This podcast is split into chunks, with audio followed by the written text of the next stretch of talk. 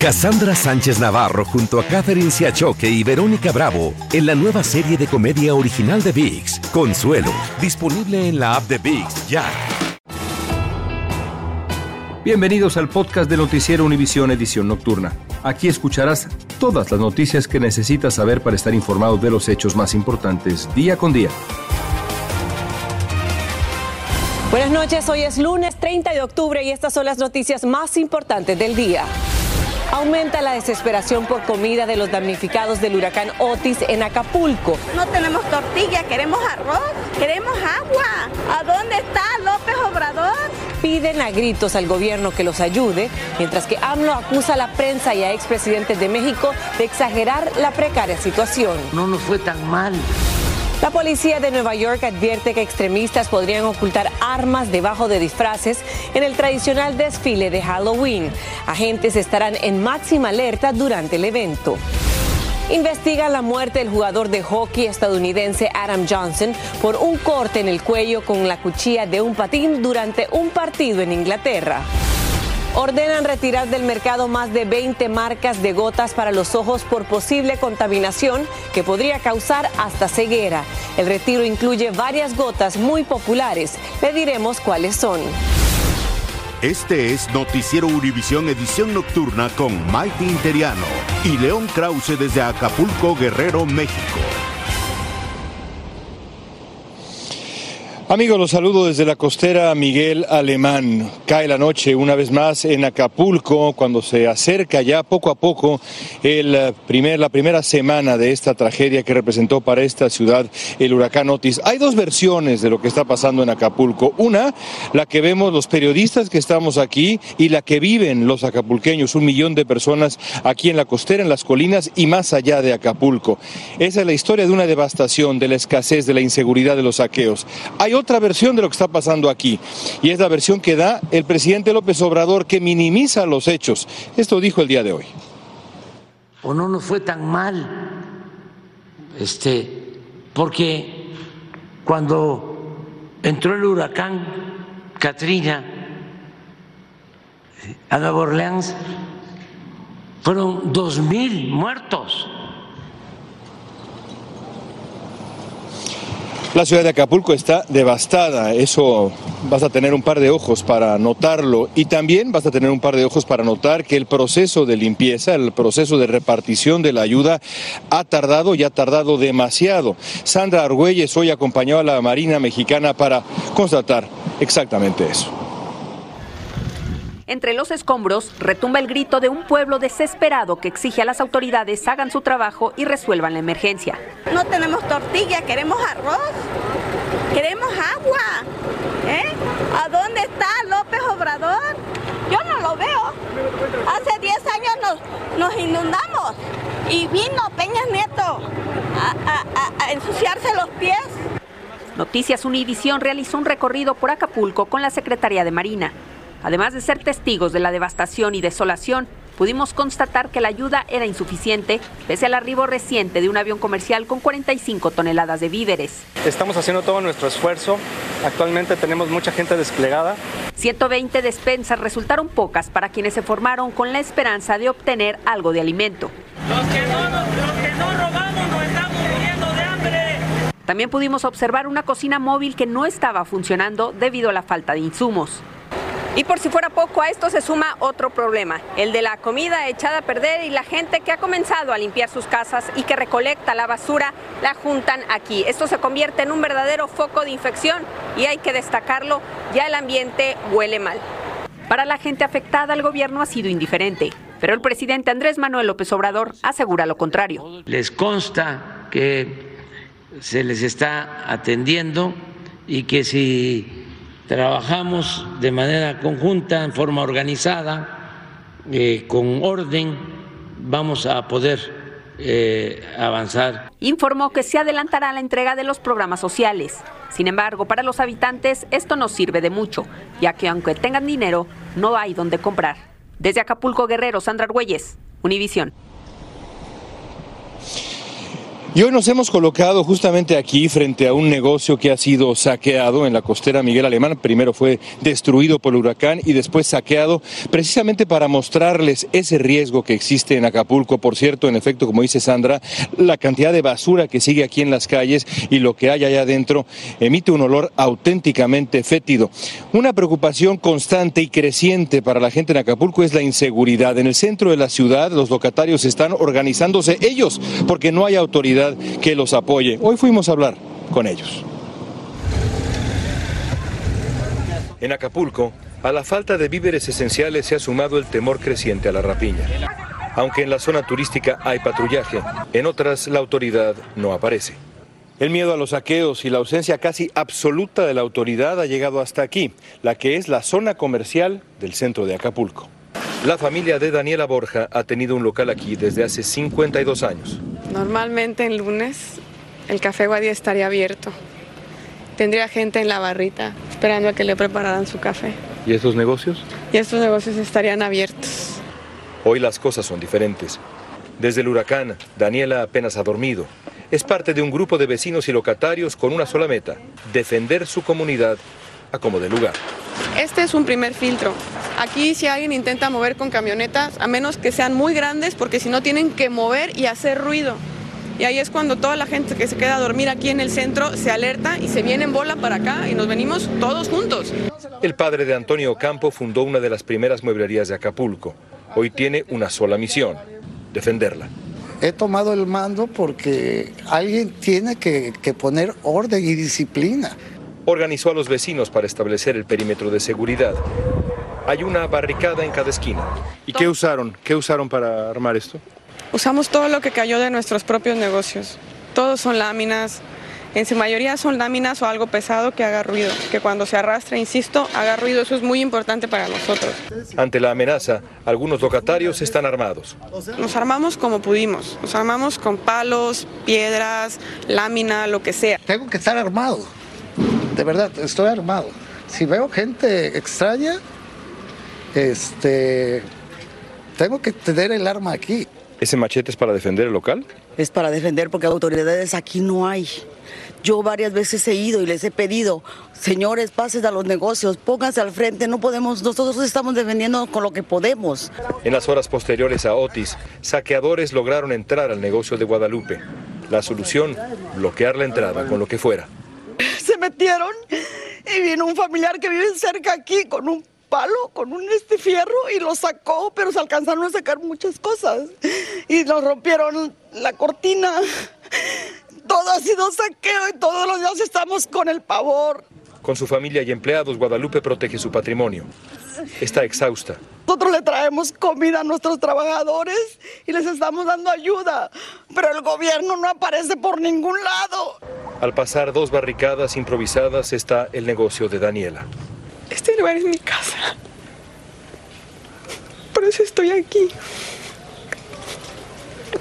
Esta es mi casa. Para Daniela, el futuro de su Acapulco es incierto. Yo entiendo que la autoridad está rebasada y entiendo que no tienen tiempo tal vez para llegar hasta acá.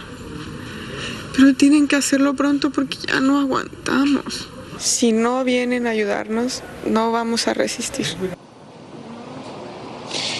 Y es que hay que tomar en cuenta que en este momento, cuando ya es evidentemente de noche, toda esa zona está todavía completamente a oscuras. No hay suministro eléctrico, de ahí la preocupación de los locatarios. Eso sí nos dijeron que no se van a ir a ningún lado, que van a seguir peleando por este que es su Acapulco.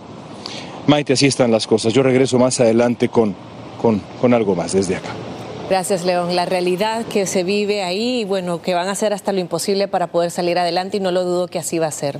Gracias, León. Volvemos contigo más adelante. Y mientras tanto, les cuento que en El Salvador las autoridades dijeron hoy que la tormenta tropical Pilar ya causó dos muertes en ese país y declaró emergencia nacional. El Centro Nacional de Huracanes advirtió que Pilar, que se formó anoche en el Océano Pacífico, está acompañada de fuertes lluvias que en los próximos días provocarán inundaciones repentinas en Centroamérica. Estaremos monitoreando el trayecto de Pilar en todas nuestras ediciones del Noticiero Univisión. Estás escuchando la edición nocturna del Noticiero Univisión.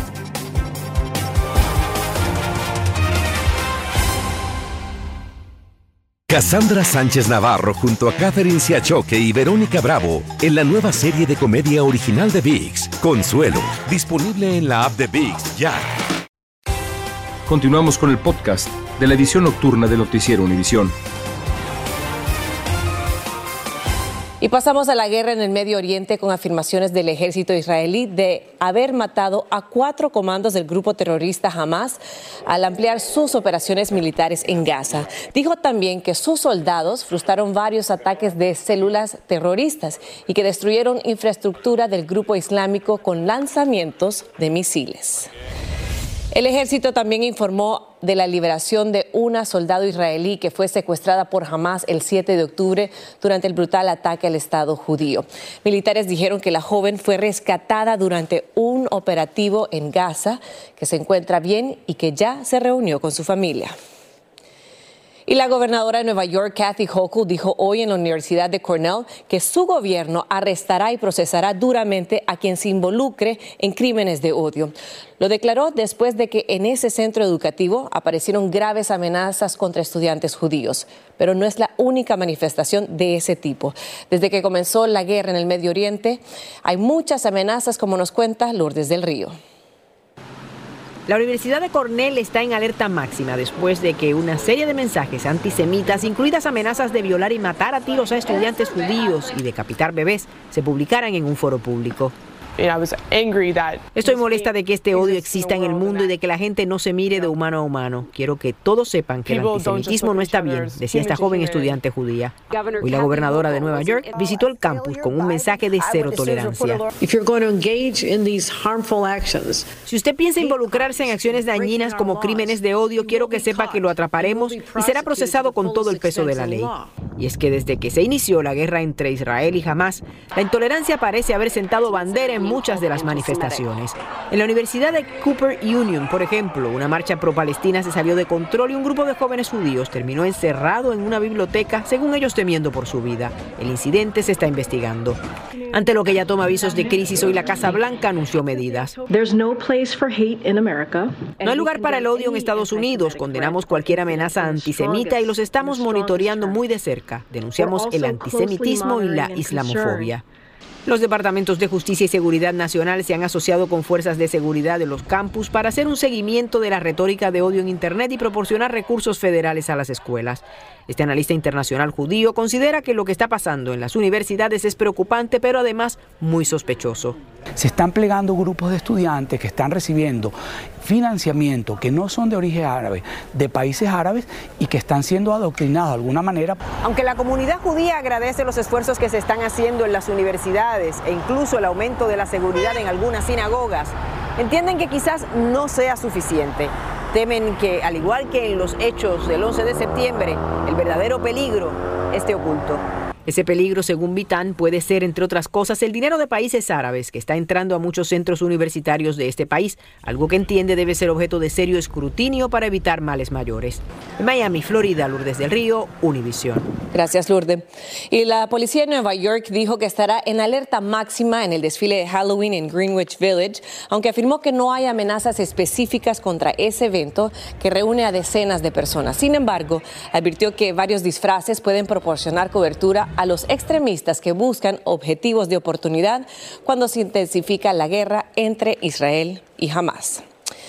Y pasamos ahora con la investigación sobre la escalofriante muerte del jugador estadounidense de hockey Adam Johnson por un corte en el cuello durante un partido en, en Inglaterra. Guillermo González tiene los detalles de esta terrible tragedia. Escenas muy dramáticas muestran el momento en que un jugador de hockey pierde la vida tras recibir una herida en su cuello. El incidente se produjo en este juego de la Challenge Cup, en el que participaba el equipo al que pertenecía Adam Johnson, el Nottingham Panthers. El deportista era oriundo de Minnesota y había jugado en los Penguins de Pittsburgh antes de radicarse en Inglaterra, donde ocurrió la tragedia. La Liga Nacional de Hockey ofreció un sentido homenaje a la memoria del jugador fallecido, honrándolo con un minuto de silencio. El incidente fue calificado por algunos conocedores de ese deporte como muy extraño, aunque aún no se conocen sus verdaderas causas. El equipo donde jugaba Adam emitió el siguiente comunicado. Los Nottingham Panthers están realmente devastados al anunciar que Adam Johnson falleció trágicamente luego de un extraño accidente en el juego de Sheffield anoche. Los Panthers deseamos enviar nuestros pensamientos y condolencias a la familia de Adam, su pareja y todos sus amigos en este momento extremadamente difícil. Adam tenía 29 años y su muerte causó una enorme consternación entre los aficionados, los clubes de hockey y sus amigos. A pesar de que fue trasladado inmediatamente a un hospital cercano, los médicos no pudieron salvarle la vida debido a la fuerte hemorragia que sufrió luego de la herida aparentemente causada durante el choque con uno de sus rivales. Los investigadores le han pedido al público no hacer especulaciones sobre lo que pudo ocurrir dentro de la cancha. Ahora, ya se conocen las primeras medidas. A partir de enero será obligatorio para todos los jugadores usar protectores en el cuello. Regreso contigo. Gracias, Guillermo. La Administración de Alimentos y Medicamentos, la FDA, advirtió sobre más de dos docenas de gotas para los ojos de venta libre porque llevan el riesgo de infecciones que podrían provocar hasta ceguera. La lista incluye 26 tipos de gotas que se venden sin receta bajo la marca de CVS Health, Leader Rugby, Rite Aid, Target, Up and Up y Velocity Pharma. Son innumerables los mensajes de condolencia de personalidades y fanáticos por la muerte del actor Matthew Perry, el famoso Chandler de la serie Friends. Los actores Jennifer Aniston, Courtney Cox, Lisa Kudrow, Matt LeBlanc y David Schwimmer dijeron que todos ellos eran más que compañeros de reparto en la serie y dijeron sentirse totalmente devastados por la pérdida de su amigo. Continuamos con el podcast de la edición nocturna de Noticiero Univisión. Y un niño que solo quería ver pasar de cerca los vagones quedó atrapado en una pequeña cornisa sobre las concurridas vías del tren de Nueva York. Por suerte llegaron dos valientes policías y entraron en acción. Primero uno de ellos logró tomarlo de la mano como están viendo en pantalla y luego el otro lo ayudó justo cuando se acercaba un tren. Aparte del susto, el menor resultó ileso gracias a esos héroes de carne y hueso. Y Lionel Messi agrandó hoy su leyenda al ganar el balón de oro por octava vez, un récord que parece imposible de batir. Messi recibió el codiciado trofeo como mejor futbolista del mundo del 2022. En la ceremonia de gala en París se presencia de su esposa y sus tres hijos. La coronación de Messi como campeón del mundo en el Mundial de Qatar 2022 le valió para superar en la votación al noruego Erling Haaland del Manchester City y a Kylian Mbappé del París Saint-Germain. Felicidades para Messi. Y finalmente, Adrián Toledo pudo abrazar a su hija de siete años que llegó al aeropuerto de Jacksonville, en Florida. Ella, su hermano y su madre salieron de Cuba y cruzaron varios países, pero en México el camión en el que viajaban se volcó. El niño resultó herido y desafortunadamente la madre falleció junto con otros nueve migrantes. Finalmente la niña pudo venir, pero su hermanito espera un permiso médico para poder viajar. Continuamos con el podcast de la edición nocturna de Noticiero Univisión. Esta ciudad es tan especial para tantos mexicanos. Lo he pensado los últimos días. ¿Cuántos mexicanos sueñan con Acapulco, se han enamorado en Acapulco? Muchos, muchísimos. Hemos presenciado estos días aquí una devastación terrible. No exagero si les digo que no hay un rincón en Acapulco que no se haya visto afectado por Otis. Pero también no hay una sola persona en Acapulco que no quiera que su ciudad se recupere con la solidaridad de todos. Pero esa solidaridad necesita, necesita del gobierno municipal, estatal y federal. Todavía esta avenida central está llena de basura y de escombros. Se requiere apoyo y se requiere urgentemente por la gente de Acapulco. Maite. Así es, León, lo dijiste muy bien y nos has traído esas historias que nos llevan a la realidad, pero si algo saben hacer los mexicanos es salir adelante y estoy segura que va a ser, va a tomar tiempo, pero lo van a lograr. Buen viaje de regreso a casa y a usted en casa, buenas noches, los veo mañana, que descansen. Gracias por escucharnos. Si te gustó este episodio, síguenos en Euforia, compártelo con otros, públicalo en redes sociales y déjanos una reseña.